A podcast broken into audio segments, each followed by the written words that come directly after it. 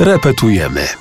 Dzień dobry, witamy w kolejnym odcinku podcastu Repetujemy, który jest jednym z elementów naszej kampanii edukacyjnej o tej samej nazwie. W kampanii tej o ochronie środowiska naturalnego mówimy z różnych perspektyw i chcemy wszystkich zachęcać do włączenia się w dyskusję o tak ważnym aspekcie, jakim jest dbanie o naszą planetę.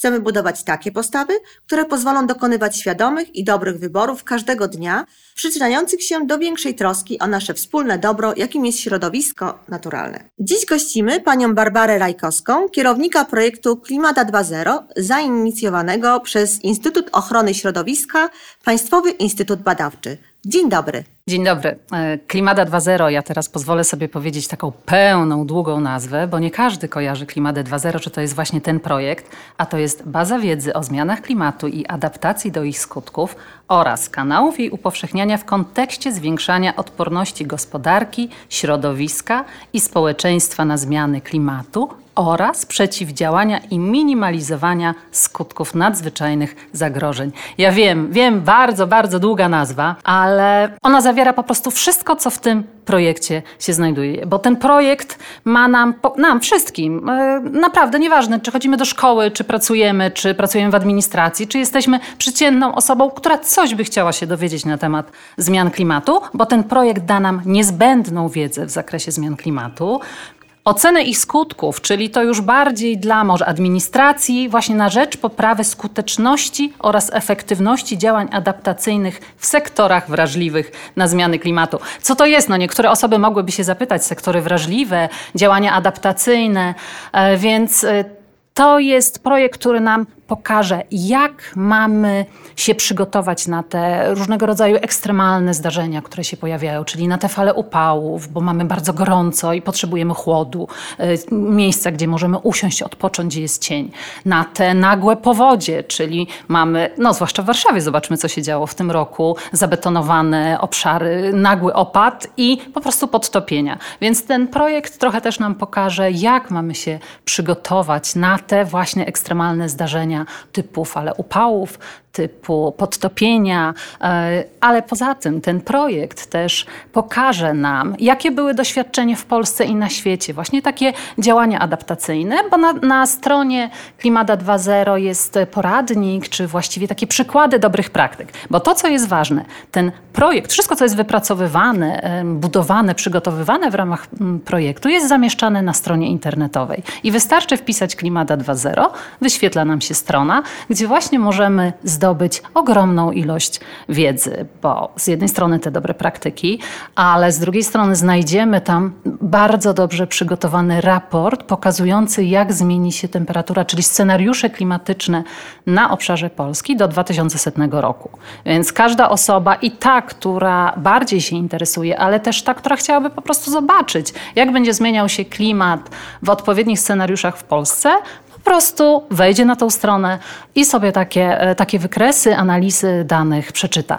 Ale na tej stronie znajdziemy również dla osób interesujących się prawem, ale nie tylko tych, które chcą coś e, nawet liznąć, e, zobaczyć, jak zmienia się prawo, jak wygląda prawo związane ze środowiskiem, ze zmianami klimatu. To mamy takie centrum studiów prawnych, gdzie zamieszczamy orzecznictwa, zamieszczamy różnego rodzaju przepisy prawa, ale idąc dalej, mamy tam bardzo fajną zakładkę e-learning. Mówimy mówimy, podstawa nabywania wiedzy to edukacja. Edukacja na każdym poziomie. W przedszkolu, w szkołach, oczywiście też osób dorosłych. Więc my na stronie Klimata 2.0 mamy zakładkę e-learning, na której już w tej chwili, w tej zakładce znajdują się scenariusze lekcji dla wszystkich klas szkoły podstawowej. 1, 3, 4, 6, 7, 8. I to są scenariusze lekcji takie, z których korzystają i uczniowie, i nauczyciele. Dla osób, które bardziej chciałyby e, z tego korzystać, korzystać. Nawet jest taki, bym powiedziała, nagrany poradnik, jak korzystać z tych scenariuszy, czyli i dla nauczycieli, którzy mogą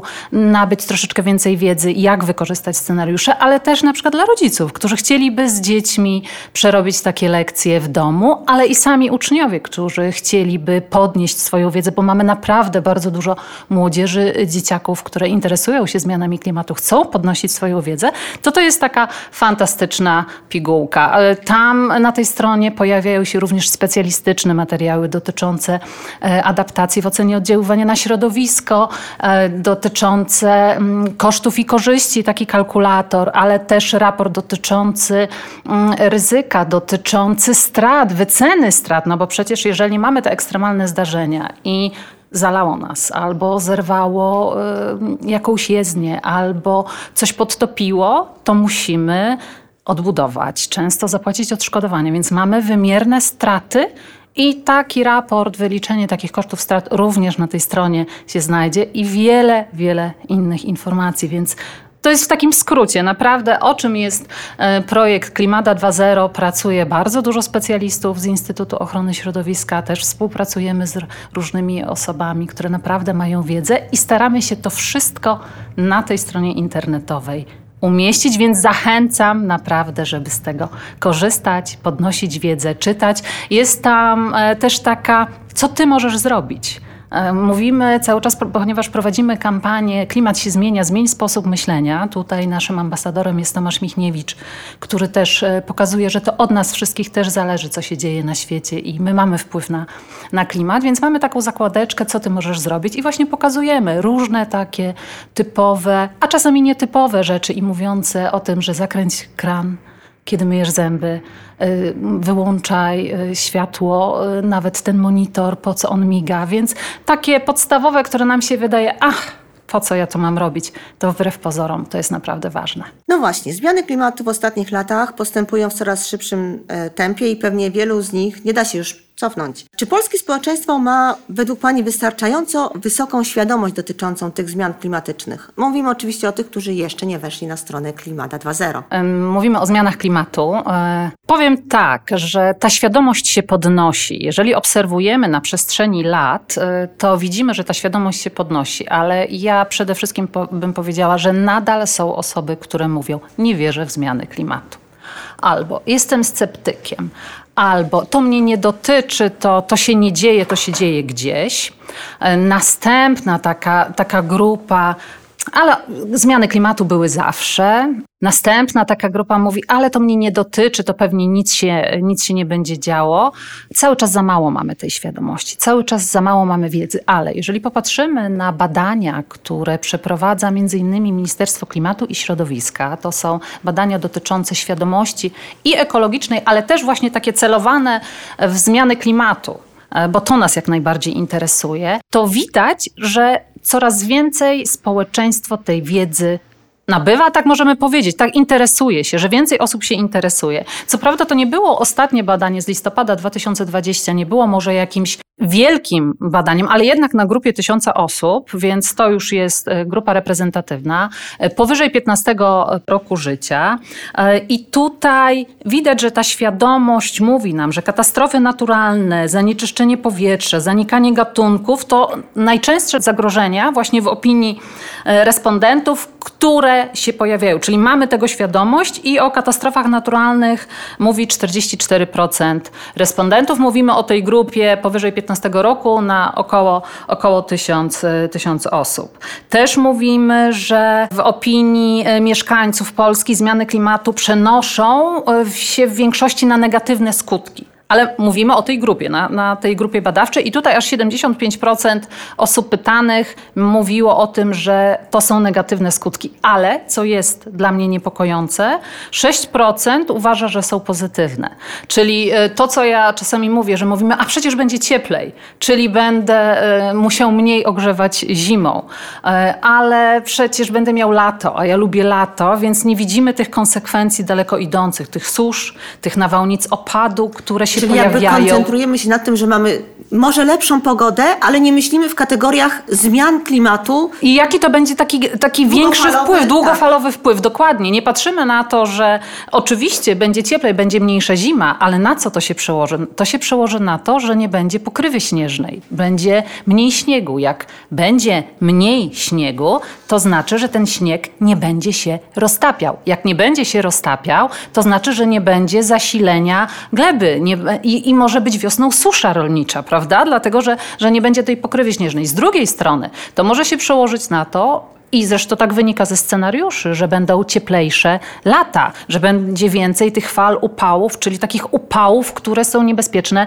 dla zdrowia. Więc z jednej strony niebezpieczne dla zdrowia, a z drugiej strony co robimy? Wyłączamy klimatyzację, bo przecież chcemy się schłodzić. Więc e, z tego badania wynika również, że mm, przynajmniej raz w miesiącu rozmawiamy w rodzinach, poruszamy gdzieś temat zmian klimatu, czyli zauważamy to, bo jakiś czas temu, kilka lat temu prowadziłam e, taki projekt Wczujmy się w klimat o, o planach adaptacji. Tam też robiliśmy takie badanie świadomościowe, tylko że dotyczące adaptacji, to e, ta, ten poziom był dużo, e, dużo niższy. Tam co prawda była grupa 880 osób, które odpowiedziały na ankietę, ale jednak było widać, że ta, ta świadomość jest troszeczkę mniejsza, że mniej się na ten temat rozmawia. W tej chwili częściej rozmawiamy na temat zmian klimatu, czyli gdzieś już w naszej świadomości to się pojawia. Następne, więcej osób zaczyna o tym mówić, że potrzebujemy mm, wymieniać wysokoemisyjne elektrownie na odnawialne źródła energii, czyli to też się pojawia tutaj. Akurat jest to wynik 72% badanych. Przypomnę tylko, że to była grupa tysiąca osób powyżej 15 roku życia, ale też istotne jest to, że już do nas dociera, że węgiel to nie jest rozwiązanie, które można kontynuować, że przejście na zeroemisyjność, na przejście na energię odnawialną jest niezbędne. E, pojawia się też, bo było takie pytanie, czy jesteśmy gotowi na ponoszenie wyższych kosztów energii, mając w świadomości to, że przejście na energię odnawialną będzie ponosiło dodatkowe koszty, to tutaj prawie 60% respondentów odpowiadało, że tak, mają tego świadomość i są, e, i są gotowi to zrobić. Było też pytanie dotyczące dostępności zasobów wody, bo przecież widzimy, zmiany klimatu wpływają na, e, na zmianę gospodarką wodną. Widzimy, jak nagły opad, właśnie te podtopienia jest, ale to wszystko odpływa i później mamy suszę. E, z drugiej strony te długotrwałe susze powodują, że pojawiają nam się problemy z wodą pitną. E, I już nie mówimy o takich problemach na świecie, czyli w tych obszarach, do których byliśmy do tej pory przyzwyczajeni, ale też mówimy o obszarze Polski. Już w Polsce pojawiały się sytuacje e, braku i ograniczenia w dostępności wody pitnej. Więc jeżeli w taki sposób popatrzymy, to widać po tych badaniach, że ta świadomość, Polaków jest coraz większa dotycząca zmian klimatu, ale niewystarczająca. Jest większa, ale niewystarczająca i na pewno potrzebna jest cały czas edukacja, edukacja na każdym poziomie, przedszkola, szkoły, ale też osób dorosłych, dlatego że e, edukacja i uświadomienie nam, że to od nas będzie w bardzo dużym stopniu zależało, jak będzie wyglądał klimat w przyszłości, jak będzie wyglądało życie na Ziemi w przyszłości, jest naprawdę bardzo ważne. No właśnie, dotknęliśmy tutaj takiego um, tematu konsumpcjonizmu w codziennym życiu.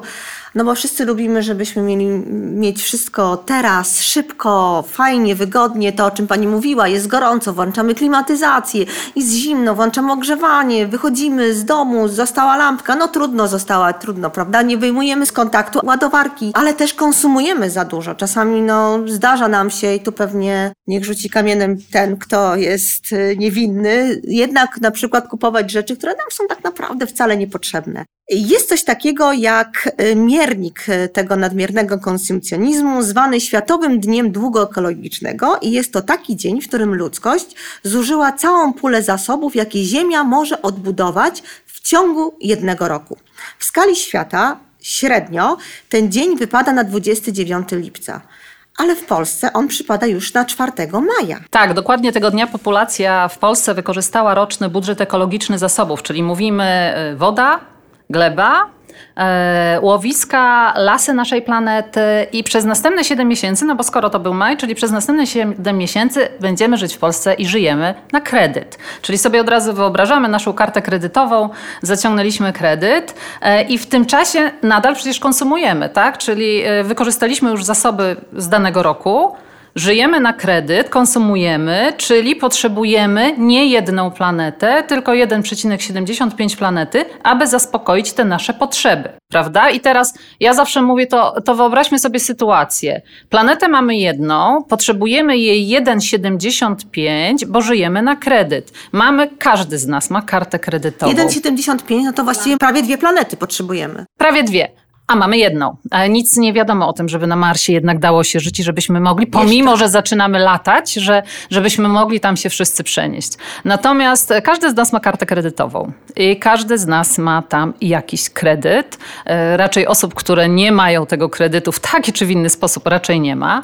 Mm, I teraz sobie wyobraźmy sytuację taką. Z dnia na dzień tak się działo w okresie pandemii, czyli podczas pierwszego, drugiego lockdownu tracimy pracę nie mamy środków oszczędności, dlatego że planeta nie jest w stanie zaoszczędzić. Y, nie ma takiej możliwości.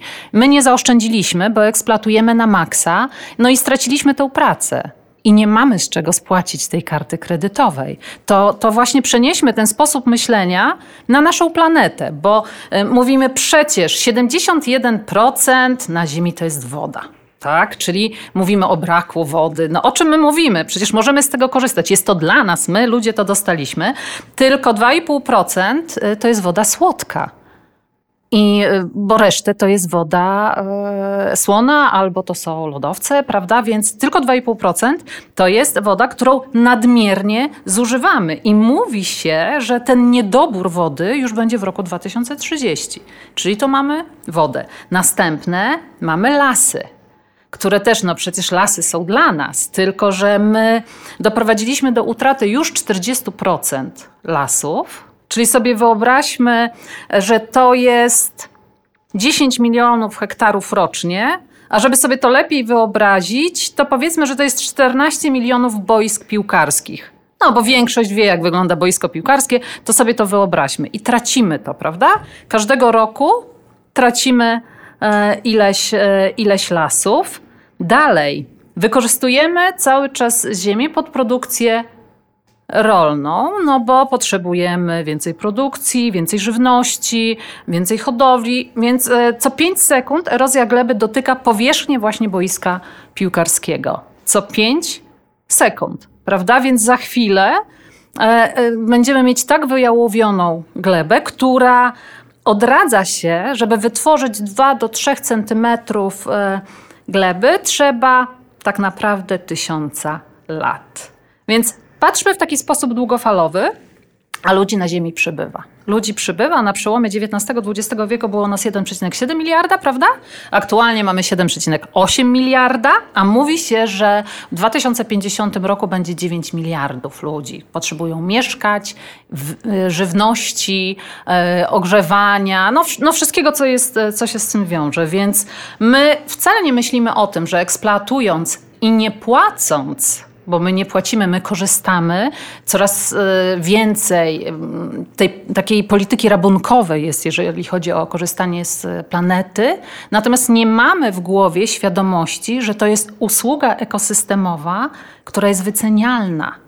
To są usługi, dzięki którym my żyjemy. Powietrze, las, to wszystko można wyceniać. Coraz częściej mówi się o potrzebie i konieczności e, wyceny mm, usług ekosystemowych i nawet mówi się o tym, że planeta powinna nam wystawiać fakturę i pokazywać, ile my zasobów zużyliśmy, a powinniśmy zużywać tyle, ile jest w stanie się odnowić, prawda? Odtworzyć, czyli nie powinniśmy nadmiernie zużywać. Niestety my zużywamy nadmiernie cały czas, nie pozwalamy się planecie odrodzić, czyli prowadzimy cały czas taką politykę rabunkową, nie myśląc o tym, że za chwilę wody słodkiej może brakować, że za chwilę e, erozja, wyjałowienie będzie tak wielkie, że nie będzie gdzie produkować e, żywności. Wycinanie lasów będzie powodowało jeszcze większe problemy i deregulację klimatu, a my mówimy, to nam się należy. I zapominamy o tym, że planeta bez nas sobie poradzi, odrodzi się i zawsze sobie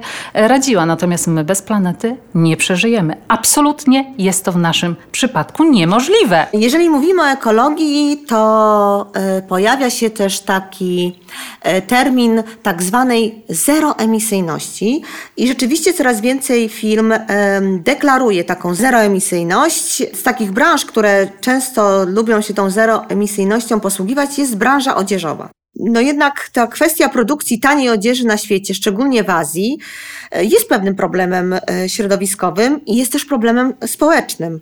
Jak to się przejawia i czy faktycznie jest to problem? Ja bym powiedziała, że to jest bardzo duży problem.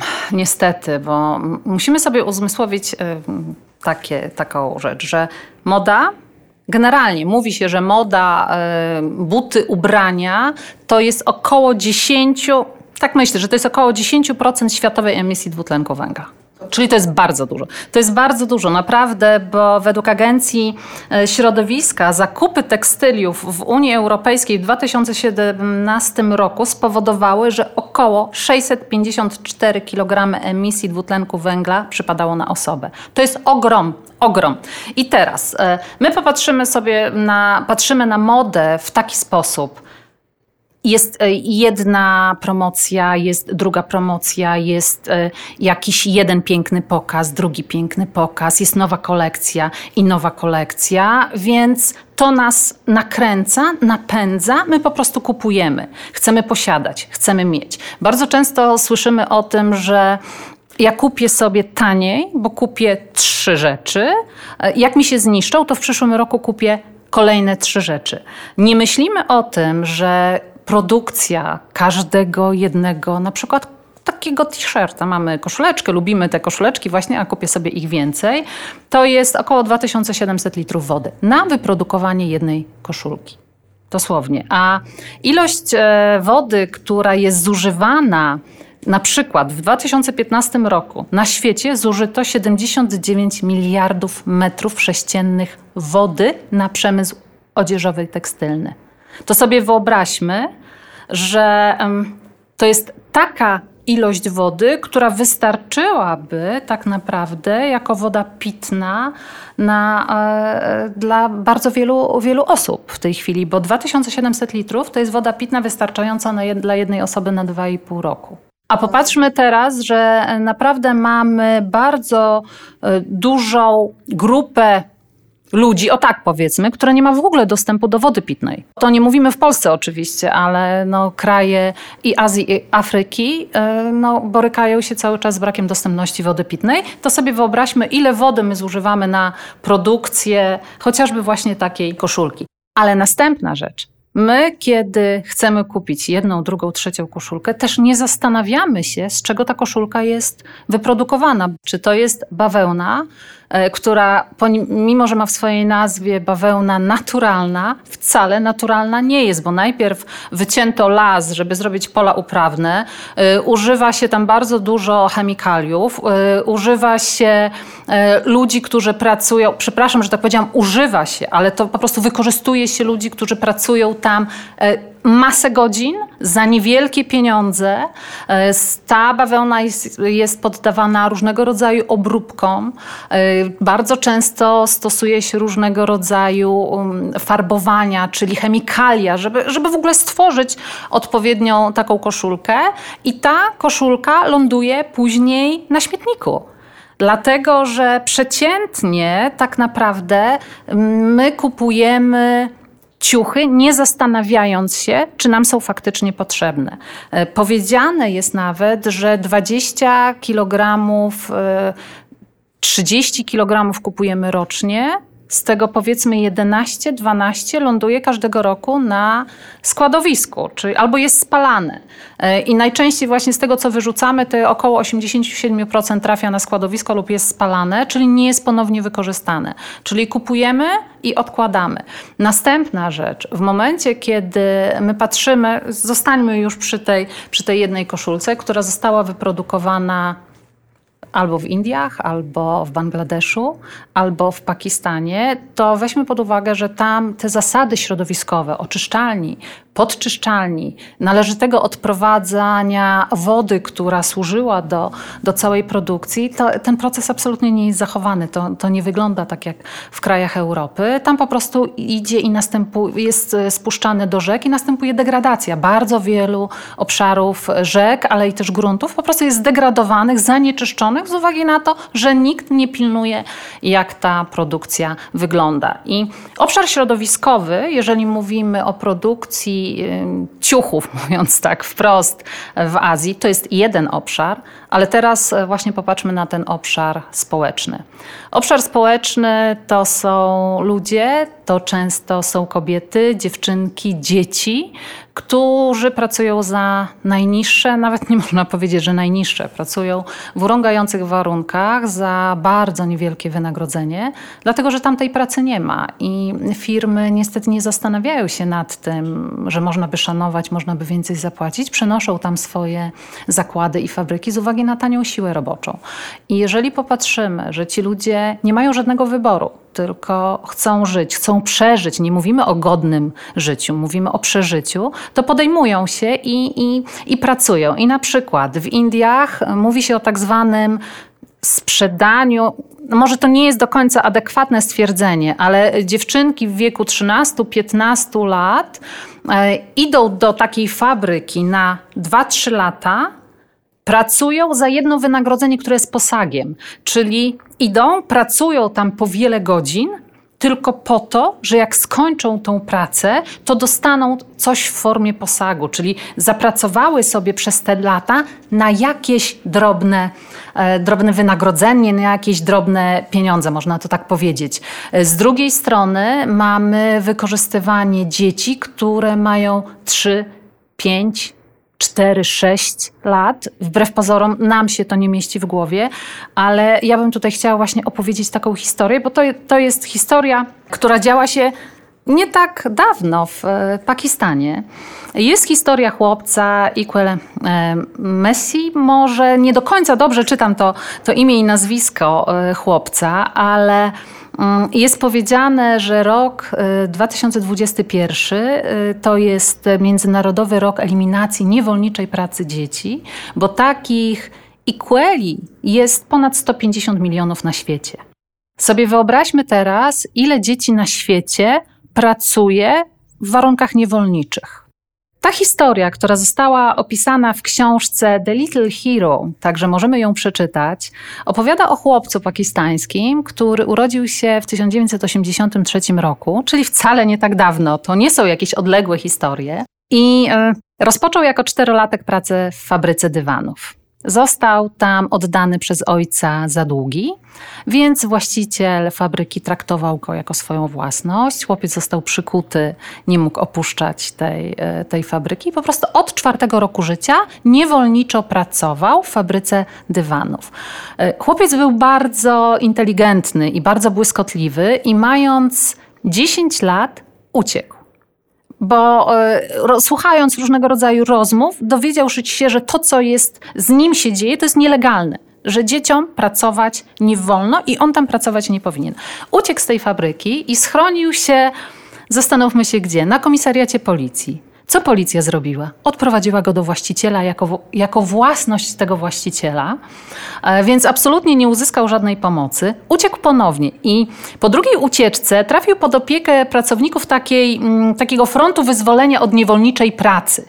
Nam oczywiście w Polsce się wydaje, że to, e, to nie jest potrzebne, natomiast na świecie w bardzo wielu miejscach takie organizacje działają i właśnie w tej organizacji Equal znalazł, e, znalazł bezpieczeństwo e, i ponieważ był bardzo taki błyskotliwy, zaczął się rozwijać, edukować. Najpierw jeździł po Pakistanie, edukując dzieciaki właśnie, że dotyczące tej pracy, że to jest praca niewolnicza, że pracować w takich warunkach te dzieci nie powinny.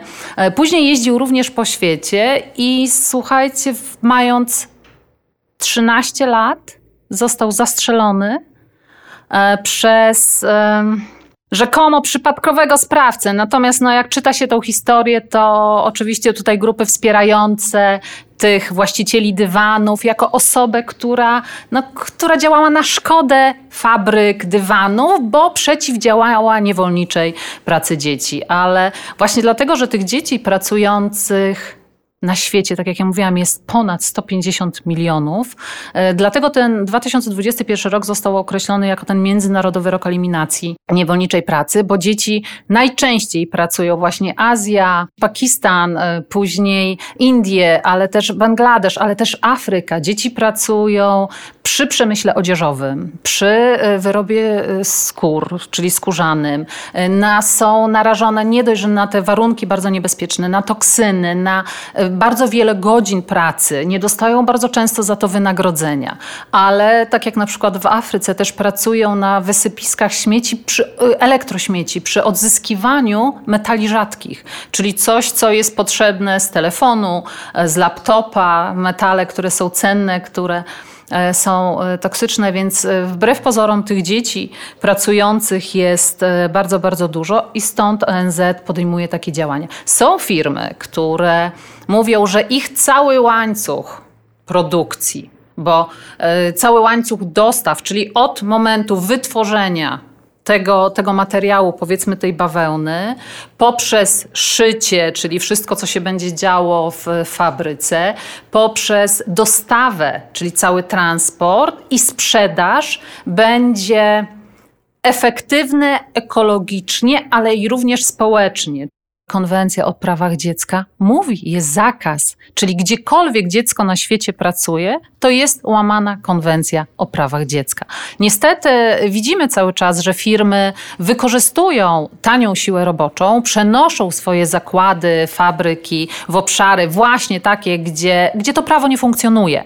I my później to kupujemy. Czyli musimy mieć naprawdę ogromną świadomość, że z jednej strony to, że kupujemy nieodpowiedzialnie, to, że kupujemy nadmiernie, to, że kupujemy to, co nam w gruncie rzeczy nie jest potrzebne, bo tylko dążymy za modą albo za chęcią posiadania, to z jednej strony zużywamy nadmierną ilość wody, bo nadmierna ilość wody jest zużyta do produkcji. Następne, emitujemy nadmiernie dwutlenek węgla, bo to wszystko do nas tu płynie, leci, jedzie, no cokolwiek by się nie działo. I teraz weźmy dalej. Następna rzecz, e, przyczyniamy się do zanieczyszczenia mórz i oceanów, dlatego że co roku do mórz i oceanów trafia 0,5 miliona ton mikrowłókien. Nie myślimy nigdy o tym, uwalnianych w trakcie prania syntetyków. No badania jest... mówią, że też y, te y, mikrowłókna y, z prania syntetyków to jest główny składnik mikroplastiku tak zwanego. Dokładnie tak. I teraz to, co trafia, mała ryba, duża ryba nasz talerz. I my. I to jest kolejna rzecz, żebyśmy pamiętali o tym, że kupując kiepskiej jakości ubrania, piorąc je nadmiernie, zbyt często, w zbyt wysokiej temperaturze, zbyt e, mocno wirując, przyczyniamy się do niszczenia, do uwalniania mikroplastiku, czyli tych włókien, e, czyli do zanieczyszczenia, czyli do zużywania zasobów planety i wracamy do tego, że żyjemy na kredyt, czyli to my się przyczyniamy bardzo niestety do tego, że żyjemy na kredyt. Ale teraz następna rzecz. Jeżeli sobie popatrzymy w taki sposób, że kupujemy za dużo, zbyt często, niepotrzebnie, to i jeszcze kupujemy nieetycznie, dlatego że nie interesuje nas, gdzie zostało to ubranie wyprodukowane. Nie interesuje nas, że to robiły, e, te ubrania szyły dziewczynki mające 6-8 lat w niewolniczych warunkach. To, to jest przyczynianie się do zagłady środowiska. Jeden z, e, ze współzałożycieli organizacji WWF, e, Sir Peter Scott, powiedział: Nie ocalimy wszystkiego, co byśmy pragnęli, ale uratujemy o wiele więcej niż mogłoby ocaleć, gdybyśmy w ogóle nie podjęli naszych działań. Więc teraz takie pytanie, bo już to oczywiście w Pani e, wypowiedzi bardzo ciekawej padło wielokrotnie, ale jakbyśmy tak mogli podsumować, co my możemy tak na co dzień zrobić, żeby podejmować takie bardziej świadome e, działania. Czy to świadome zmian klimatycznych, ale też świadome tego, że, że nasze działania tu mogą wyrządzić krzywdę gdzieś komuś tam, na przykład, nie wiem, dzieciom w Pakistanie. Świadome wybory dotyczące zmian klimatu, że wszystko, co robimy, ma na to wpływ, czyli wpływa na, e, na ślad wodny, na, e, o którym mówiliśmy, czyli ilość zużywanej wody do produkcji i tak dalej, i nie tylko do produkcji, na ślad węglowy, czyli całość, całość, która jest używana od produkcji e, poprzez transport, poprzez później niszczenie, palenie, e, użytkowanie. Ja bym to podzieliła tak e, mm, jak gdyby takie dwa, dwa obszary. Najpierw bym powiedziała o tym naszym zakupie za modą, czyli kupujemy nadmiernej ilości ubrań. Powinniśmy zmienić nasze podejście. Nie ilość nie cena tylko, ale przede wszystkim jakość. Oczywiście ja rozumiem, że ktoś mówi, oj, będę mieć dwie, trzy, najwyżej sobie wymienię, ale właśnie to jest bardzo nieodpowiedzialne działanie. Lepiej kupić jakościowo lepszy produkt, za który oczywiście zapłacimy troszeczkę więcej, dlatego że działania ekologiczne są droższe, że produkcja biobawełny jest droższa, ale jest, może być to produkt trwalszy, i dużo bezpieczniejszy dla środowiska i będziemy go użytkować dłużej. Czyli patrzymy nie na ilość, a na jakość. Wybieramy właśnie te tkaniny, które będą przyjazne środowisku, czyli nie tą bawełnę, którą nam się wydaje, że jest, że jest eko, bo nie jest eko, bo cała produkcja nie jest eko, bo wszystko, co się z tym wiąże, nie jest eko, łącznie z tym paleniem i wyrzucaniem na śmietnik, tylko będziemy wybierać na przykład odzież bambusową. Ona będzie trochę droższa ale to jest dużo lepszy, bardziej odpowiedzialny wybór ekobawełnę. Są takie produkty, które nawet pojawiają się już e, materiały w sieciówkach, że to nie jest tak, że one nie są dostępne. Ale oczywiście e, następna rzecz e, to będziemy wybierać produkty lokalne. Naprawdę mamy bardzo dużo lokalnych szwalni, które są szyte, na które szyją z dobrej jakości materiałów, ekologicznie, siłami tutaj e, własnymi e, i e, nie są transportowane, bo nie ma takiej potrzeby. Może rzeczywiście zapłacimy trochę więcej, ale wspieramy lokalny rynek, dbamy o środowisko i dbamy o jakość. A jeżeli już kupujemy bo chcemy mieć taki, a nie inny produkt, który nie jest możliwy do wyprodukowania w Polsce, to kupmy odpowiedzialnie. Czy rzeczywiście ta fabryka e, działa etycznie? Czy rzeczywiście te osoby dostają tam wynagrodzenie, które pozwala im przeżyć? Następna rzecz. E, dzisiaj wcale e, ta marka bo niektóre osoby mówią, bo ja chcę mieć tą naszywkę znanego projektanta, nie oznacza jakości. O tym też musimy wiedzieć, że e, nie do końca marka takiego czy innego projektanta mówi, że to jest niesamowicie dobra jakość, bo często płaci się za markę, więc znowu wracam do tej jakości. Kupujmy odpowiedzialnie, patrząc na jakość. E, I to jest jeden obszar. Naprawdę to jest jeden obszar, ale ja bym e, popatrzyła z drugiej strony, bo nie tylko ubrania, nie tylko moda nas napędza, ale też żywność, też codzienne tak naprawdę życie, więc jest taki katalog świadomego konsumenta, który w pierwotnej wersji, jak ja go poznawałam, to miał powiedzmy 10 punktów. Ja go rozbudowuję, że tych punktów ma 11, 12, 13, dodaję więcej, ale myślę, że każdy z nas powinien się takim katalogiem właśnie posługiwać. Czy, czy żyć według takiego katalogu, to czasami oczywiście jest trudne, ale zróbmy przegląd swojej własnej szafy. Zróbmy przegląd e, swoich szafek kuchennych. Zróbmy przegląd swojego mieszkania. Czy rzeczywiście ja nie mam nadmiaru rzeczy? Czy rzeczywiście nie mam takiej ilości, że ja nie wiem, co tam mam? Może mam ubrania, których nie noszę od pięciu lat i ich nigdy nie ubiorę i mogę je, te ubrania komuś oddać. Nie wyrzucić, nie zniszczyć, tylko po prostu oddać, bo na pewno są osoby, którym się to przyda. Może mogę przerobić te ubrania na dywany, na makatki, na chociażby siatki. Zastanowić się, co, co z tego możemy zro zrobić. I zaczynamy od tego, że Ziemia ma ograniczone środki. I ona po prostu kiedyś się skończy, więc zanim cokolwiek kupimy, myślimy dwa razy. Czy potrzebuję, czy nie potrzebuję. Robię sobie listę rzeczy, że, że idę do sklepu i kupuję faktycznie, bo coś potrzebuję. E, następna rzecz, e, ograniczamy jedzenie mięsa i tych wszystkich przetworów, bo przecież my wcale takiej ilości mięsa nie potrzebujemy. Ja nie mówię, że każdy z nas ma całkowicie ograniczyć mięso, bo ja sama przyznam się, teraz na miesiąc z przyjemnością sobie kawałek jakiegoś mięska zjem. I ja rozumiem osoby, które powiedzą, nie, nie ograniczę się w 100%. Więc nie mówimy o takim ograniczaniu, ale o ograniczaniu nadmiernego jedzenia i marnowania żywności. My bardzo dużo żywności wyrzucamy, mięsa, chleba, Czyli wyrzucamy wodę, wyrzucamy energię, wyrzucamy wszystko, co zostało wykorzystane i jeszcze powodujemy, że psuta, e, psuta żywność emituje metan, który jest bardzo niestety uciążliwy. Jak pani powiedziała o mięsie, no to wyrzucamy też życie. Dokładnie tak, dlatego że uśmierciliśmy i to nierzadko w bardzo nieetyczny sposób, niestety. Hodowaliśmy w bardzo nieetyczny sposób. To wszystko się dzieje, to jest na wyciągnięcie ręki. Następna rzecz, jeżeli coś nam się psuje, bo to jest to postarzanie.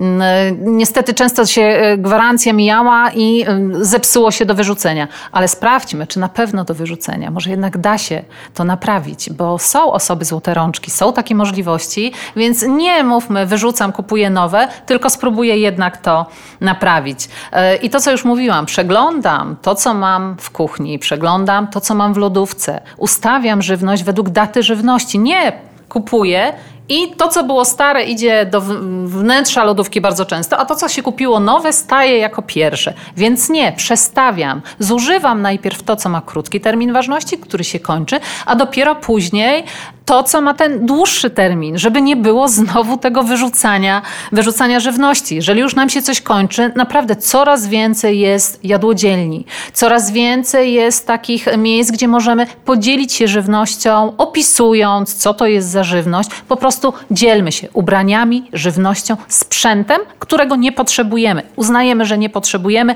oddajemy, po prostu oddajemy. E, I już powtórzę się, idziemy na zakupy z listą a nie idziemy dlatego, że jest promocja. Nie idziemy dlatego, że ktoś nas kusi piękną reklamą, że kupię dwa, trzecie dostanę gratis, albo jak kupię drugie, to pierwsze za połowę ceny, skoro ja tego nie potrzebuję. Skoro ja potrzebuję, to szukam. I to pewnie jest sporadycznie od czasu do czasu. I nie zwracam uwagi wtedy na te wszystkie promocje, które ostatecznie mają tylko napędzać kolejną chęć zakupu, zakupu, zakupu, sprzedać się więcej, bo jeżeli e, dany sezon się nie sprzeda, to lepiej go później spalić, zniszczyć, żeby nie obniżyć na przykład renomy danej marki, więc bierzmy pod uwagę to, co robimy, czyli nasze, nasze wybory. Gasimy światło, zakręcamy wodę, jak myjemy zęby, Jeździmy rowerem, jak nie mamy potrzeby jechać spod domu do sklepu samochodem, bo mamy tramwaj, jedźmy tym tramwajem. Jeżeli mogę rowerem, jadę rowerem. Jeżeli nie lubię jeździć rowerem, jadę metrem. No, jest tyle możliwości korzystania ze środków transportu publicznego, żebyśmy wykorzystywali samochód tylko wtedy, kiedy faktycznie nie możemy dojechać innym środkiem transportu. No i taki jeszcze jeden punkt. E, wybierajmy polityków świadomie, takich, którzy mają gdzieś w głowie tą swoją odpowiedzialność za środowisko, za życie, za planetę. Po prostu bądźmy w pełni świadomi. To tak bym podsumowała. Jeżeli mogę dodać, to prowadziłam niedawno takie bardzo fajne dwie debaty. Debatę dotyczącą środowiska i zielonej transformacji w ramach koncepcji rozwoju kraju 2050. Miałam z, z naprawdę fantastycznych, fantastycznych gości. I na takie pytanie, właśnie co powinniśmy zrobić? Czy możemy coś zrobić? To profesor doktor habilitowany Jacek Piskozub powiedział takich kilka słów. Trzeba wyrobić wrażliwość w społeczeństwie. Tak, my mamy być wrażliwi na środowisko.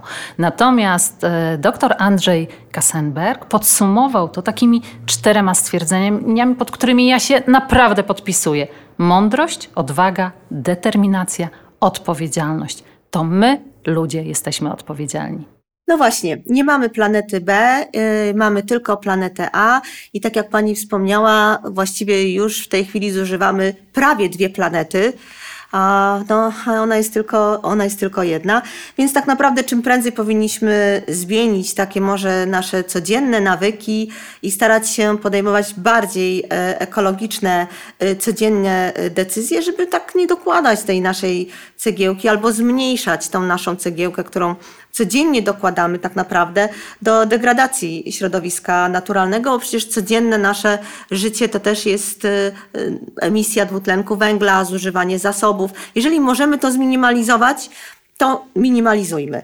E, tak jak milion składa się z groszy, tak suma z pozoru małych działań każdego z osobna z pewnością może pomóc w zwalczaniu tempa y, zmian klimatu. Naszym dzisiejszym gościem była pani Barbara Rajkowska, kierownik projektu Klimada 2.0 zainicjowanego przez Instytut Ochrony Środowiska, Państwowy Instytut Badawczy. Dziękuję bardzo. Bardzo dziękuję.